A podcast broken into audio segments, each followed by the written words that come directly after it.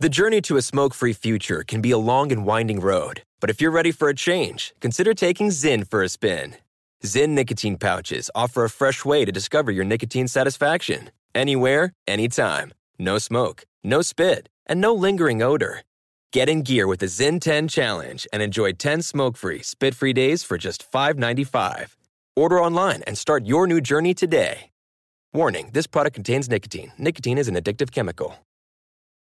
Pause for a big thank you to our partner making today's program possible. It's Dexcom.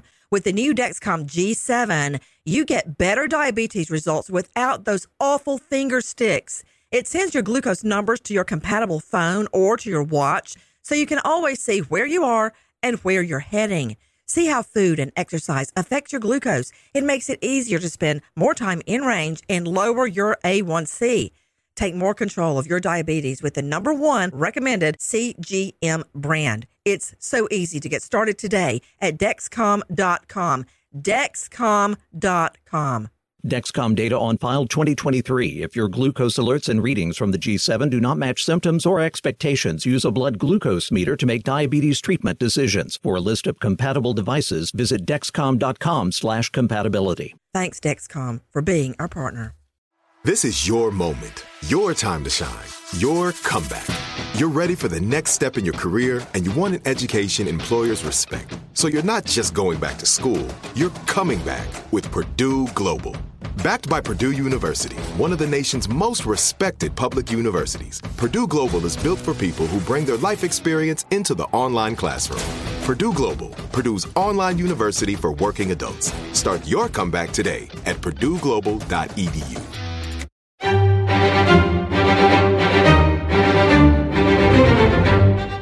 single mother of two who coincidentally donates her time trying to locate missing people goes missing herself. I'm Nancy Grace. This is Crime Stories. Thank you for being with us here at Fox Nation and Sirius XM 111, where is Andrea. First of all, take a listen to this. January 7th is Andrea's birthday. Her sister and friends spent New Year's Day out searching for any sign of her. In a new documentary recently aired, which her father says has sparked more interest in her case. So it's New Year's Day. Um, Despite the rainy weather, the search went on. This time, they focused on Audubon Park to Belmar Avenue.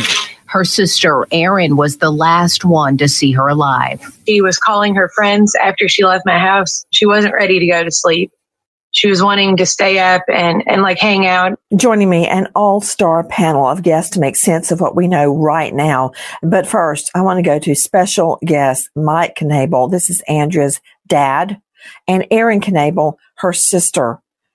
Thank you so much for being with us. Mr. Knabel, tell me when you first learned that your daughter, Andrea, was missing. Um, I believe it was a, about a day in. I got a call from Erin, and she just informed me that Andrea wasn't answering. I personally wasn't overly concerned at that point um, because when she's not watching her children, some days she hangs out with uh, friends for a day or two.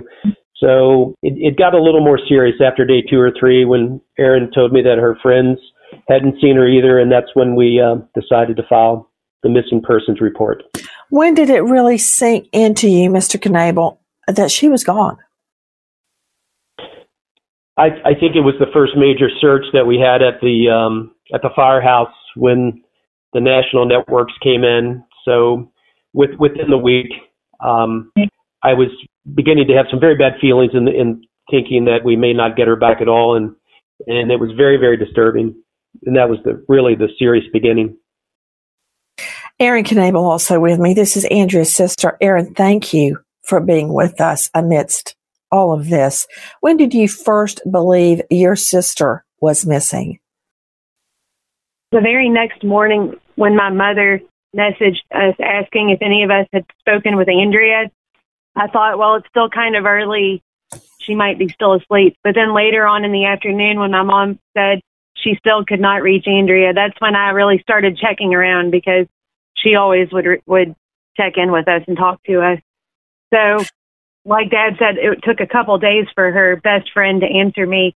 And that's when I was extremely concerned. So that was August 17th. That's when like the alarm bells were going off and I talked to dad and we agreed that I need to file a police report. And that's when I started making it public on social media that she was missing. What do you mean taking it public on social media? That's basically like in the beginning, I would make phone calls and I would make texts. Hey, hey, have you seen Andrea? To all her closest friends, all my family. When her best friend, like the person that she normally stayed with, finally answered me, that's when I just started posting it for everybody in the world to see it on social media because I was desperate at that point. That was after I made the police report. What was going through your mind when you were making police reports and contacting all of her friends trying to find her? Well, to me, it's hard for you to can really comprehend the gravity of the situation. So I was still in the mindset like Andrea is probably fine. She is she going to be mad at me for calling the police and and saying this about her publicly? I was really worried I was going to hurt her feelings. Still, I, I still thought she's probably fine. Like like you just don't think that this is real, real and it's really happening. What is that phenomenon? To Dr. Sherry Schwartz joining us, forensic psychologist at panthermitigation.com. And she's the author of Criminal Behavior and Where Law and Psychology Intersect, where our minds, uh, for instance, when I learned my fiance had been murdered, had been killed, I thought, oh, he's in a car wreck. And if I get to him, I can save him. That's what I thought. Yeah. Even though they said he's gone. He's So dead. sad. What is It's a that pre- phenomena? It's a protective mechanism, Nancy. It's when we it's too much for us to bear and so we need to feel like we have some power, some control because that's what helps us maintain our equilibrium and our ability to manage the trauma.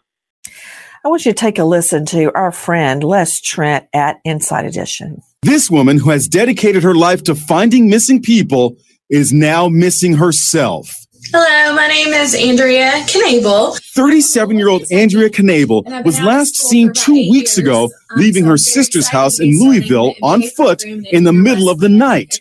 Her family says she was upset and going through a rough patch. The more time that passes, the more I worry that this is it. And maybe that was the last time I was going to see her. So I'm very worried. Now they are passing out flyers in an urgent search for the mom of two boys. I'm hoping that she didn't take a, a ride with someone to go to someone else's house and, and never made it and got into the wrong car. Andrea is a prominent volunteer with the national organization Missing in America, which assists law enforcement locating missing persons. I've looked at the map and it's about 13 miles away from here. This is Andrea five months ago looking for a missing person in Ohio. Now she's the one the group is searching for. She is well aware of how a missing person disappears. She would know how to disappear if she chose to. Do you think it's possible she staged this for the attention? I've not ruled out anything.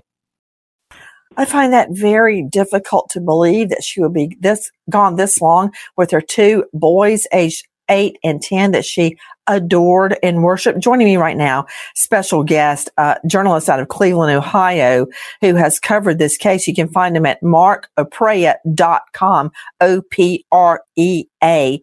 Mark Oprea. Mark, thank you for being with us.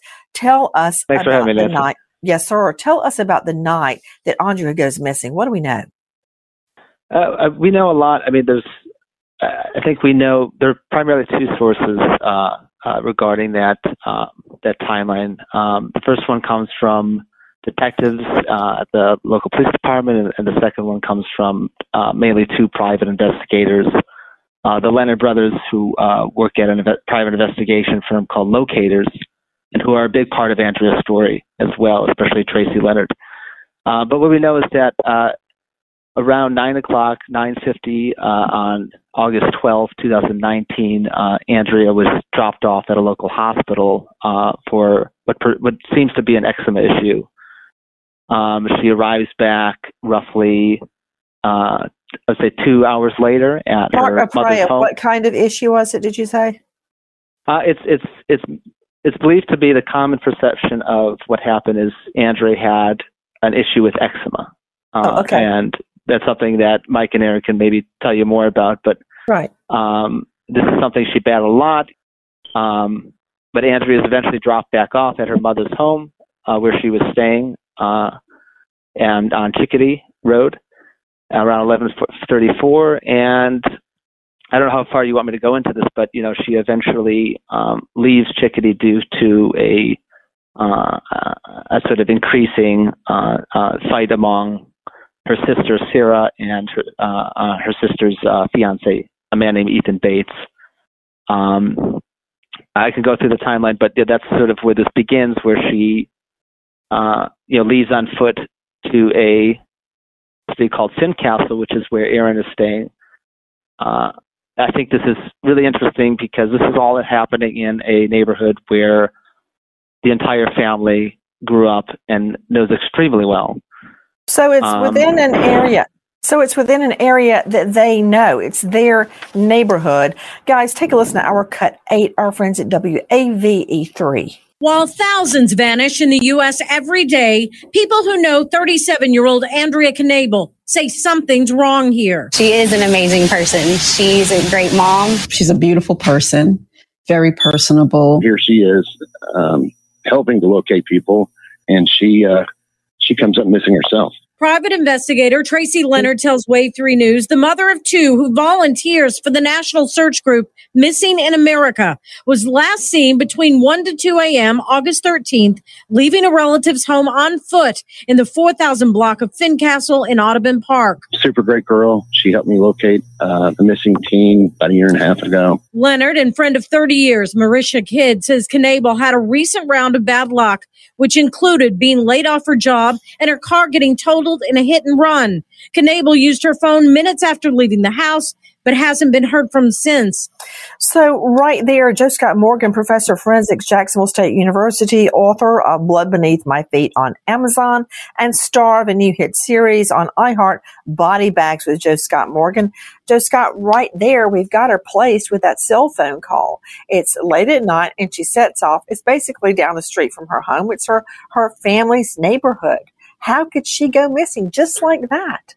Yeah, isn't that interesting? Uh, you're in this uh, kind of densely populated area. This is not like you're out in the sticks somewhere, Nancy. So you've you've got her phone that's pinging off of a local. Yeah, this is tower. Louisville, Kentucky. Yeah, yeah, and so you've you've got this Horse area country, there. beautiful.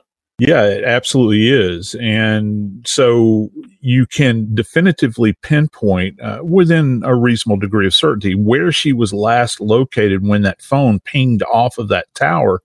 My question is, is that what kind of data points do they have after that? Uh, you know, the movement of the phone or was she separated from her phone at some point in time where you have it in a static location and maybe she moved off from it?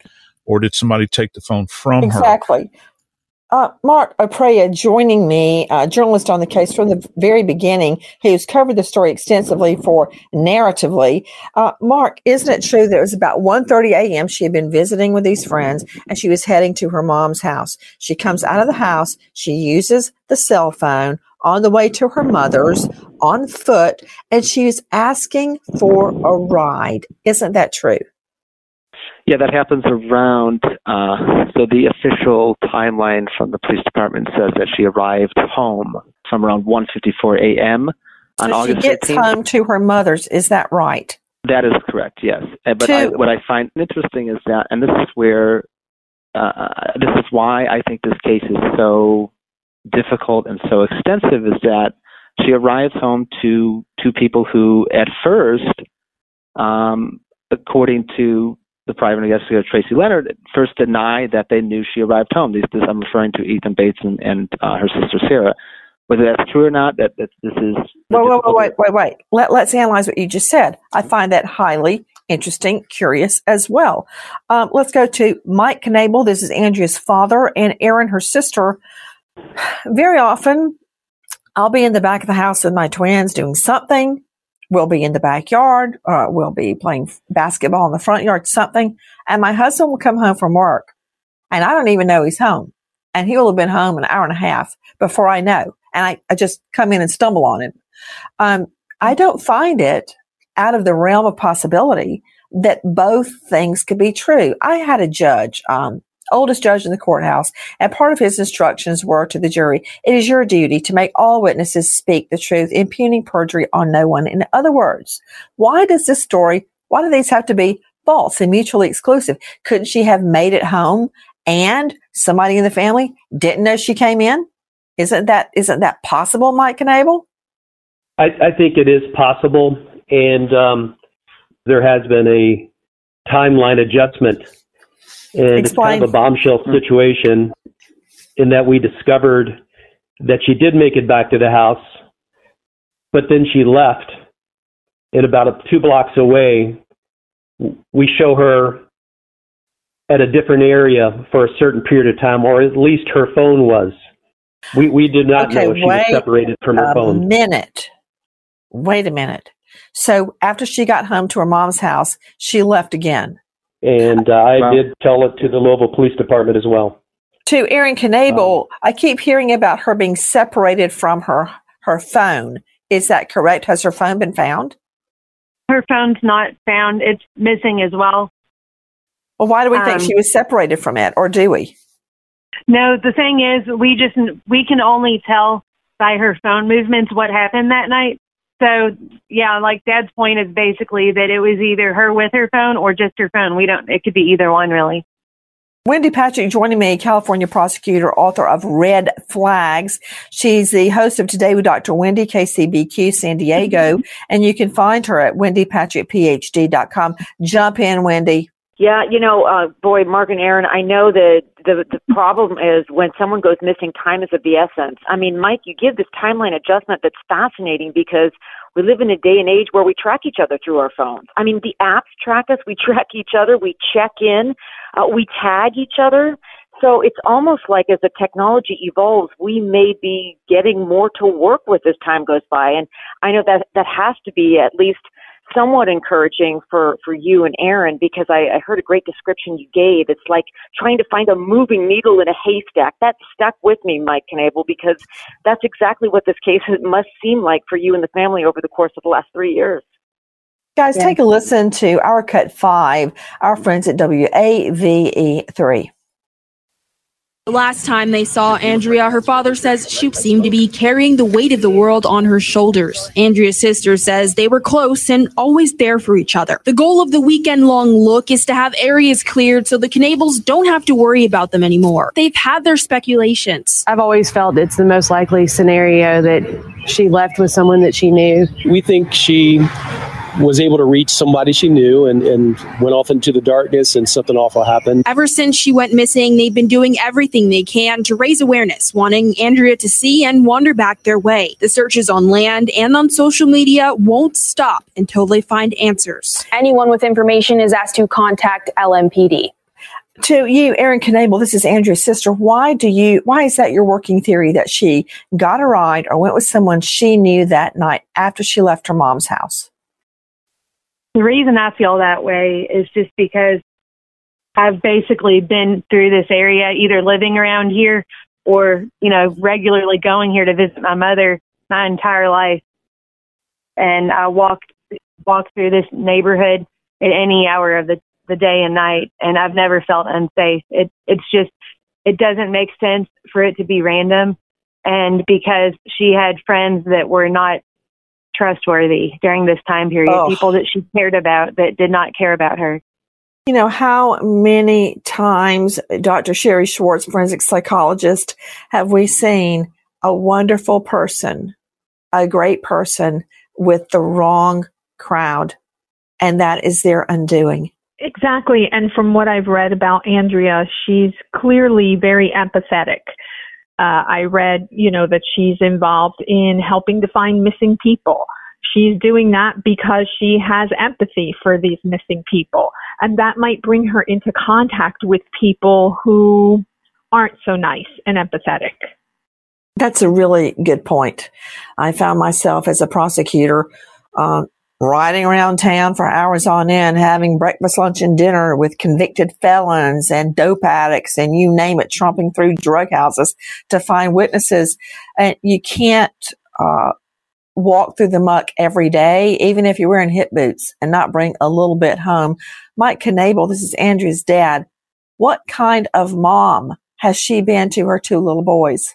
Well, Andrea was a great mother, and generally you can tell that by how the, the children react to her, and they loved her dearly and supported her and everything she did. Uh, she made them very happy. Erin Knabel, how are the boys doing without their mom? I mean, they've got to be torn up. Yeah, they're they're very strong children. They're very bright, so they're making it. They're they're carrying on, but it's obvious that there's something there that they hold a lot of grief. And I I work with them when I see them. I make sure they know that anytime they they want to share about their mother, I'm always listening and I give them an, an overview Hmm. of what I do for Andrea. They've even they've even helped like bring give me ideas on where to hang missing posters, for example, and they've laminated Oh. posters for me so they feel like they I want them to feel like they can do something too. That is If a memory no child should have to have that putting up missing posters for their mom. Guys, take a listen to our cut six, our friends at WDRB. A Louisville mother vanished, and this weekend there is a new effort to find answers. Her family has continued to put flyers up around town and call in outside resources to help find her. This Saturday and Sunday, a large search will cover several areas of the city. 12 cadaver service dogs and handlers from 11 different states will search in about a dozen areas. Knabel's family is hopeful this will provide them with some information. Um, we, we have not given up hope. We're, we need America. We realize that. Um, but w- there's places we want to rule out so we can just leave them alone and go on to the next thing. Well, if you think you've seen Andrea somewhere, call police. Won't you please help us find this missing mother of two who's devoted so much time to helping other people? Where is Andrea Knabel? You can go online to Where is Andrea Knabel, a GoFundMe, or dial 502 574 7120. We pray for justice.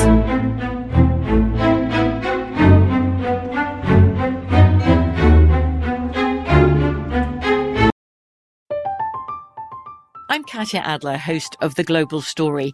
Over the last 25 years, I've covered conflicts in the Middle East, political and economic crises in Europe, drug cartels in Mexico. Now I'm covering the stories behind the news all over the world in conversation with those who break it. Join me Monday to Friday to find out what's happening, why, and what it all means. Follow The Global Story from the BBC wherever you listen to podcasts. If you're a smoker looking for an alternative to traditional tobacco, you might feel uncertain at the thought of changing things up. Maybe you're ready to make a switch, but don't know where to start. Maybe you've tried vaping, but it wasn't your thing. Maybe you've heard of smokeless nicotine products, but aren't familiar with the options. Meet Zyn, America's number one nicotine pouch. Zyn nicotine pouches deliver nicotine satisfaction anywhere, anytime which means Zyn pairs well with you, your personality, your schedule, and your spontaneity. Zyn fits easily into your bag, pocket, and into your life because it's smoke free, hands free, and hassle free. So the only person who will know you have a Zyn pouch in is you. Zyn is a satisfying tobacco alternative that puts you in control of your nicotine experience, which means Zyn pairs well with you.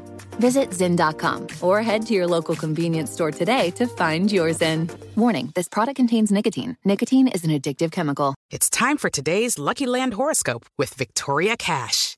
Life's gotten mundane, so shake up the daily routine and be adventurous with a trip to Lucky Land. You know what they say your chance to win starts with a spin. So go to luckylandslots.com to play over 100 social casino style games for free for your chance to redeem some serious prizes. Get lucky today at luckylandslots.com. Available to players in the U.S., excluding Washington and Michigan. No purchase necessary. VGW Group, void where prohibited by law. 18 plus terms and conditions apply.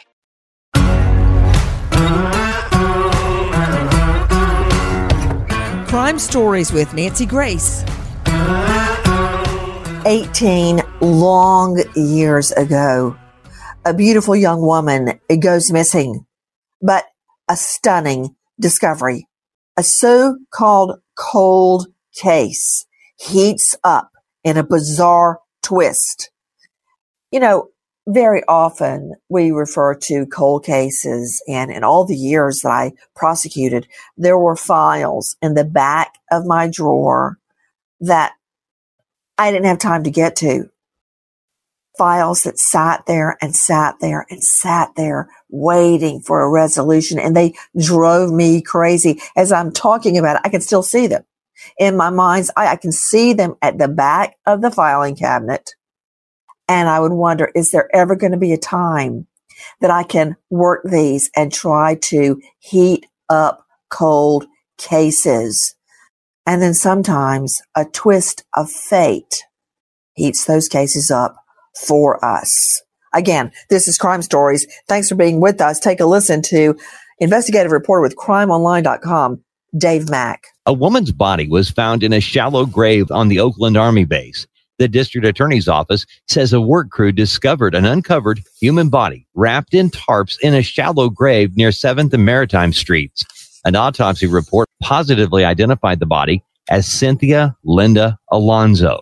According to a news release from the Alameda County District Attorney's Office, Cynthia Linda Alonso went missing on Thanksgiving, November 24th, 2004. She was last seen heading to her mother's house for a holiday dinner, but never arrived. Now, approximately 18 years after her disappearance and murder, her body has been positively identified. Wrapped in tarps in a shallow grave. How the hay was that not discovered? First of all, let me introduce to you an all-star panel. First of all, veteran trial lawyer joining me out of South Carolina, Susan E. Williams. You can find her at swilliams-law.net. Renowned psychologist joining us out of Manhattan, Caryn Stark. You can find her at carynstark.com. That's Caryn with a C. Joseph Scott Morgan, professor of forensics, Jacksonville State University, author of Blood Beneath My Feet on Amazon, and star of a new series, Body Bags, with Joseph Scott Morgan on iHeart. But first, to a special guest joining us, senior reporter with our favorite newspaper, the New York Post, Dana Kennedy. And you can find her at danakennedy.com. Dana, thank you for being with us. Tell me about the discovery of the body. Well, turns out that a work crew found Linda Alonso's body all wrapped up in tarps at the Oakland Army base. And it was kind of a off the track kind of area, but it was also strange because the police had been told years ago it was probably in that area. It was just really a coincidental happenstance. A bunch of, you know, construction guys found the body. You know, that has happened uh, before on other occasions. Where was the body discovered? Um, I, I, I understand that it was in West Oakland, California. What is that? Just outside of Oakland? Yeah, it's just outside of Oakland on the actual Oakland Army base. And it was just an everyday work crew, not not police, not not detectives, who just happened to, to find her body. It was in a very shallow grave wrapped in tarp. You know, to Joe Scott Morgan joining us, professor of forensics, Jacksonville State University. Joe Scott, I'll go to you later, Caryn, talk about the shock of discovering a dead body and how literally people have tripped over dead bodies. It brings to mind just recently we covered the case of a Queens mom of two, Orsolya Gaal, um, whose body had been folded up into her son's hockey bag and then dragged about a half a mile from their home. And a guy out walking his dog just literally came upon a dead body. It happens quite often. Then we had a high school teacher just recently who went for a walk at lunchtime, never came back. Her body was just found by someone out for a walk in the same park type area um, it happens so often, much more often than we think. But what I don't get, Joe Scott Morgan, is if this is a shallow grave, why did nobody see that or notice for all these years? 18 years. Yeah, to Dana's point, you know, th- this is a kind of off the beaten track, right? And so you're not necessarily going to see it. And also, after 18 years, this is what we refer to in forensics as a clandestine burial. Uh, after 18 years, the landscape, what we refer to as the topography and also taphonomy, is another term we use in forensics. I it couldn't hear the last one. I heard topography. Yeah, ta- yeah taphonomy as well. And what that means? Taphonomy. Ta- taphonomy. Yeah, it's T A P H O N uh, or O M Y. Uh, the the ground actually changes. The gr- people think their ground beneath them is static, and it's not. It, it's always changing at all times, and so that's a problem um, for investigators because you're as as the soul shifts. Think about it's very very active ground out there in Frisco, isn't it? In that area, you know, you've got all kinds of shifting that takes takes place. Then you have foliage that grows over this area. The only thing that would really stand out is maybe a depressed area. Uh, that again can potentially be backfilled by rain that'll wash dirt in there. So it's not something you're necessarily going to see at first glance. Okay, that makes a lot more sense to me. And back to Dana Kennedy, senior reporter with the New York Post. Was the construction crew digging? Is that how they found her? They were just doing sort of as as far as I know, Nancy. They were just doing sort of general maintenance stuff. They weren't even doing anything specific. It was just kind of a work a day work a day assignments. You know, it also brings up the specter of the tot mom Casey Anthony case, where a government worker was out doing his job and he noticed on more than one occasion something he thought was odd in a wooded area and he called police several times to come out and look at it. It was the body of two year old Caylee Anthony. So here you've got construction workers, much like the other examples I've given you, happening upon a dead body. At that point, Joe Scott Morgan, she's wrapped in tarps so, what exactly would the construction workers have encountered? Well, I could I can almost tell you precisely what they saw. They saw an edge of fabric sticking up out of the ground. I would imagine that's what first grasped them. And it's not just a tarp; it's it's tarps. You know, uh, I'm not correcting you. I'm just saying I keep reading that over and over again. So that means that there's some preparation that went into this. Somebody showed up in order to deposit this body. I mean, obviously she didn't wrap herself up, but to, you know, kind of secure the body. And for us as investigators, I got to tell you, Nancy, that far down range, that that's jackpot for us because that means that even though the body is breaking down and decomposing all that stuff that we talk about all the time, guess what's happening? Everything is remaining contained within that tarp. So if you have something that's really, really robust, as far as that fabric, um, that that holds that holds that fabric, that tarp together. There's going to be tremendous containment in this environment. So you have to be real, real careful as you're kind of excavating around this thing. The only thing that could go wrong, I mean, God bless the construction workers. They didn't know what they were into, but if they dug it or pierced the tarp in any way, that could compromise the evidence, but it's still self-contained in that little depressed area. You know, what's interesting? Um, I don't know if you guys have looked at the scene, it's right beside a street. It's not out in a densely wooded. I'm looking at it right now. Uh, um, a murder victim's body found 18 years after the crime.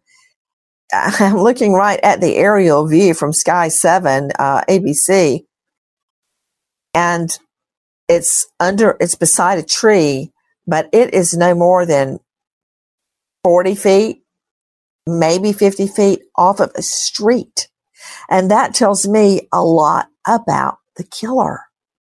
Why would the killer deposit the body, bury the body that close to a street? Caryn Stark, New York psychologist, joining us from Manhattan today at carynstark.com. The shock of discovering a dead body or skeletal remains is something you never get over. I was just thinking that, Nancy, that it's not the same as hearing about it or seeing about it on television or a movie screen. When you encounter a dead body, it's it's usually your first experience and you're totally unprepared for it and if there's just nothing like it you if you're emotionally you kind of go into shock because you just don't think of when you're taking a walk coming across somebody who's dead versus bumping into someone who's alive. That's really odd because I think about it a lot. Uh, go ahead. Do you? Yeah. Mm-hmm.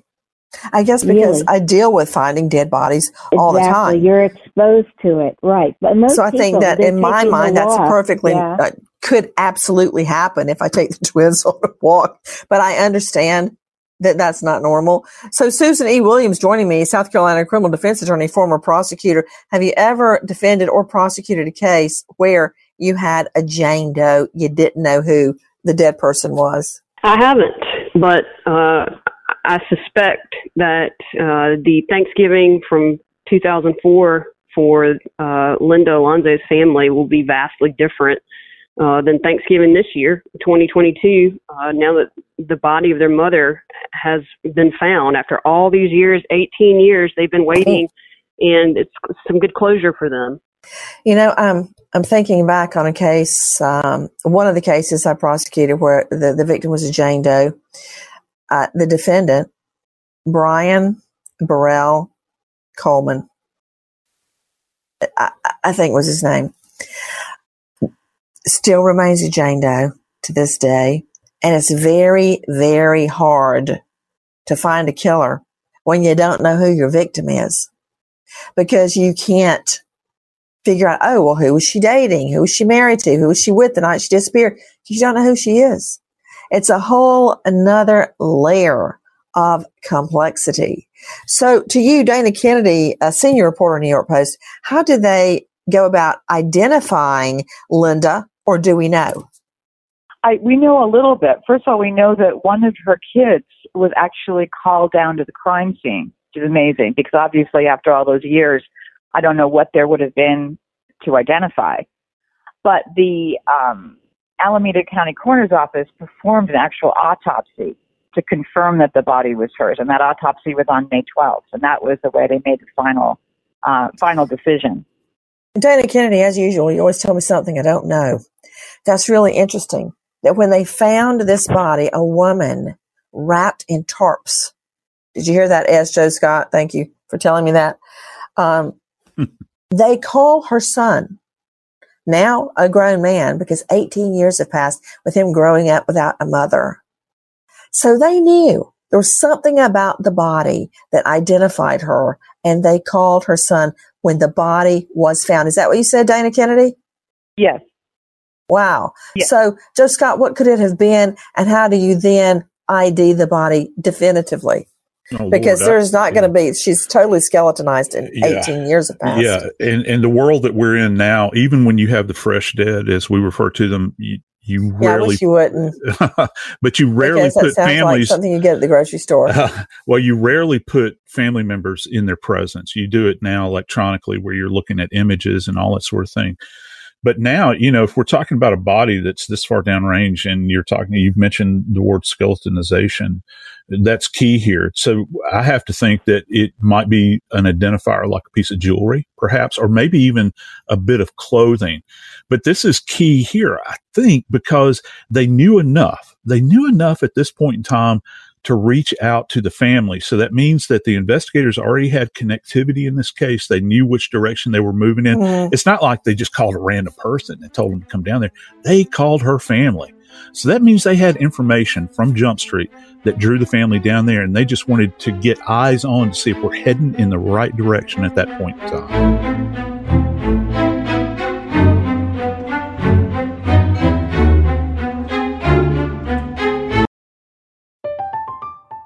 I'm Katya Adler, host of The Global Story.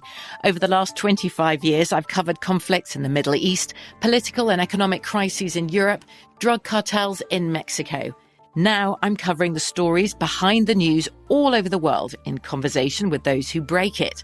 Join me Monday to Friday to find out what's happening, why, and what it all means. Follow the global story from the BBC wherever you listen to podcasts. If you're a smoker looking for an alternative to traditional tobacco, you might feel uncertain at the thought of changing things up. Maybe you're ready to make a switch, but don't know where to start. Maybe you've tried vaping, but it wasn't your thing.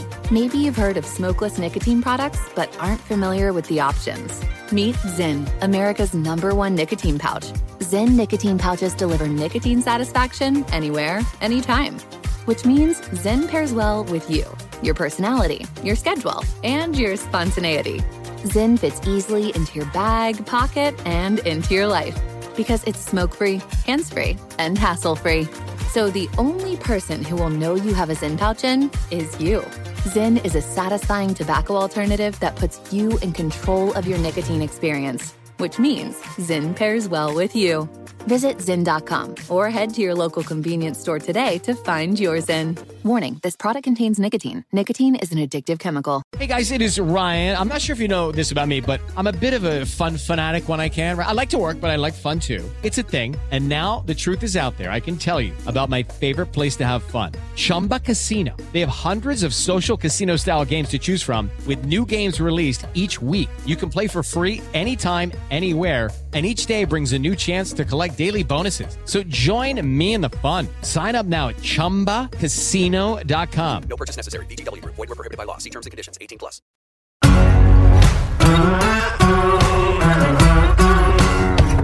Crime Stories with Nancy Grace. So, in order to solve the mystery, what happened to this mom, Linda Alonzo, we've got to know about the night she goes missing. Take a listen to Dave Mack, Crime Online. When Alonzo didn't show up for Thanksgiving, Teresa Jones started her own investigation. Jones began looking around the home for clues. Did Alonzo leave to run errands, or did she just leave with no warning? All of Alonzo's personal belongings were still in the home her makeup, debit card, social security card, identification, and other personal items, all still in place. Did you hear that, Caryn Stark? All of her personal items were still in the home makeup, debit card, social security card, ID. All her personal items were there and even in place. What does that tell you, Karen? Well, it tells me that she intended to come back, that it wasn't like she was going to be running away or making any decision to leave because who would go, a, a female, especially without her purse, her identity, her her makeup, whatever was in the bag. You you just instinctively take that with you. Well, I think that's a little stereotypical. Caryn Stark, um, I've never gotten to accuse it, you of that. You know, I don't carry a pocket, but the last thing I'm going to do is carry around a bag full of makeup. You know, well, I've learned through tromping through housing projects to have your hands free at all time, all times. So, but yes, I agree with you on the other items absolutely agree with you. It seems as if she would have been coming back if all her stuff was still there. Okay, what exactly are we talking about? Take a listen to our cut three from Crime Online. When a search of Alonzo's home didn't turn up anything out of the ordinary, Linda's daughters reached out to Eric Mora. He said that he hadn't seen his girlfriend for at least two weeks. Little else was said, but the daughters believed there was cause for concern. A rug was missing from Mora's bedroom. And Mora then changed his story, saying he had taken Alonzo to the store just the week before. And then neighbors say Alonzo was seen getting into a car with Mora on Thanksgiving Day for the drive to Alonzo's mother's home. A rug. A rug. A rug missing from the home. First of all, the boyfriend says he hasn't seen her for two weeks. She hasn't been home. But then why is all her stuff there? And then a rug is missing. Dana Kennedy, senior reporter at New York Post. Do I have to say Durst? Robert Durst. Remember when his wife went missing? A rug was missing from the home. Do you remember that? Yes. Yeah. Oh. And we know what people do with rugs when they're Yeah, you wrap up around. a body. And okay, there's yeah. so many rug associations. Then let me just say um Josh Powell Remember when his wife, Susan Powell, went missing? He later killed, murdered both of his little boys, by the way. But uh, when their mom, Susan Powell, went missing, cops came in. There was a rug missing and there was a fan. It was freezing temps outside and there was a fan with the windows open, blowing on carpet and trying to dry out the house. And mommy's missing you know, when the rug is missing, you know, you might as well go ahead and put handcuffs on the guy. That's how I feel. I mean, Dana Kennedy, when you hear a rug is missing, does the hair on the back of your neck just stand up? Yeah, you hear a rug missing and you can just sort of see in your own mind's eye what probably was done with that rug. It was used to wrap a body. So, Dana Kennedy joining me from New York Post. Once cops realize the rug is gone, but all of her personal items are still there, what happens? The cops definitely, Nancy, knew something was up. The rug was missing. And not only that, this guy, Mora, was constantly shaky and talking too fast and a nervous wreck every time cops went to see him. He started doing this weird home construction, like sanding floors to get rid of blood. The guy, you know, was radiating that he was a suspect. But they didn't have a smoking gun. They had no body. So it really took a long time to finally nail him. Susan E. Williams joining me, veteran trial lawyer out of South Carolina, former prosecutor, now defense lawyer. You know, Susan, how much I love it when a target gets antsy, like Dana Kennedy is describing, and talks too fast and looks um, shaky, as she described. I love it. That's when I like to look them straight in the eye, and keep asking them questions. Yeah, he had some really bizarre behavior after Linda's murder. Uh, the sanding of the floors, there were some cleaning agents that were used on the, the walls of the residence. He gave police uh, different, lots of different stories.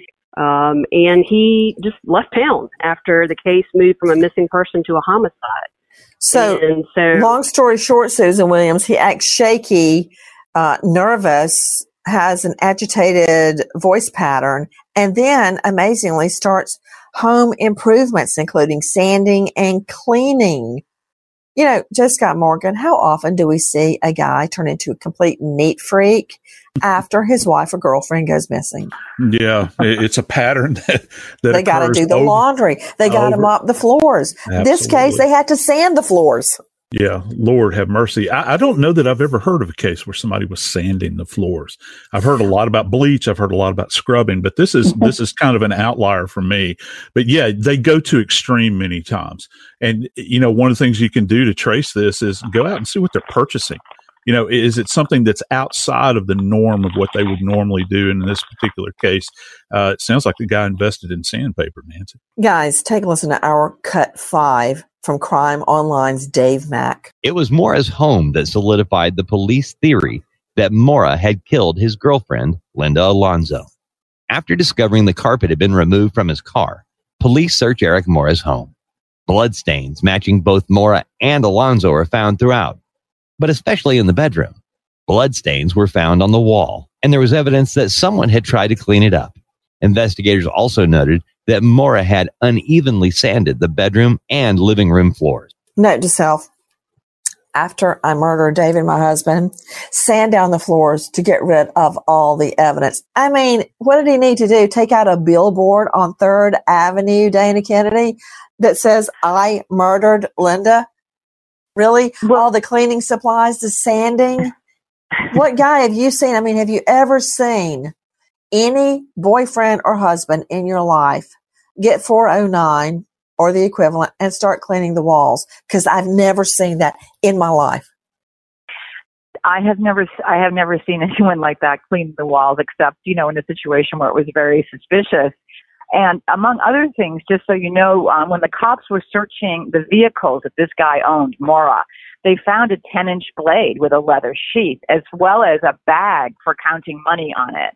So they knew they knew this guy was in deep, and he was a bit of a keystone cop when it came to cleaning up the murder because there was still blood everywhere, despite his efforts to sand and to clean and pick up bits of carpeting. So you know he he wasn't going to win any brain trust. Man, you're not kidding about that. Okay, take a listen to our cut six. Two and a half years after Alonzo went missing, Eric Mora was charged with Linda Alonzo's murder. Mora was convicted of second degree murder and sentenced to 15 years to life behind bars. Four years later, the conviction was overturned in appeals court. New evidence, however, made it possible for police to refile charges against Mora. An informant told police that Mora admitted to him that he'd beaten Linda to death with a hammer. Her body was then reportedly dismembered, wrapped in a tarp, and loaded into Mora's car. The informant said the body was then dumped in the water somewhere in California. One of Mora's cellmates also testified that Mora tried to bribe him with $1,000 into telling cops that he was with Mora when Linda disappeared and that he'd seen Linda after Thanksgiving. The cellmate did not accept the offer. A year later, Mora confessed. Wow. But in the interim, 18 years drag by. Take a listen to our cut seven. Despite exhaustive searches, Cynthia Linda Alonzo's body was not found for over 18 years. After Mora confessed to killing Alonzo, he provided a general location of her buried body, but the exact location was never found until construction workers uncovered a shallow grave while working on the streets of the Oakland Army base. The Alameda County Coroner's Office conducted an autopsy and confirmed it was Alonzo's body. 18 years. These children went without their mother. Now, finally, she has been found, and may she rest in peace. Nancy Grace, Crime Story, signing off. Goodbye, friend.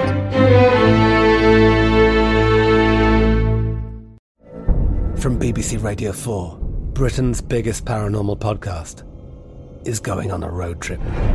I thought in that moment, oh my God, we've summoned something from this board. This is Uncanny USA. He says, Somebody's in the house, and I screamed. Listen to Uncanny USA wherever you get your BBC podcasts, if you dare.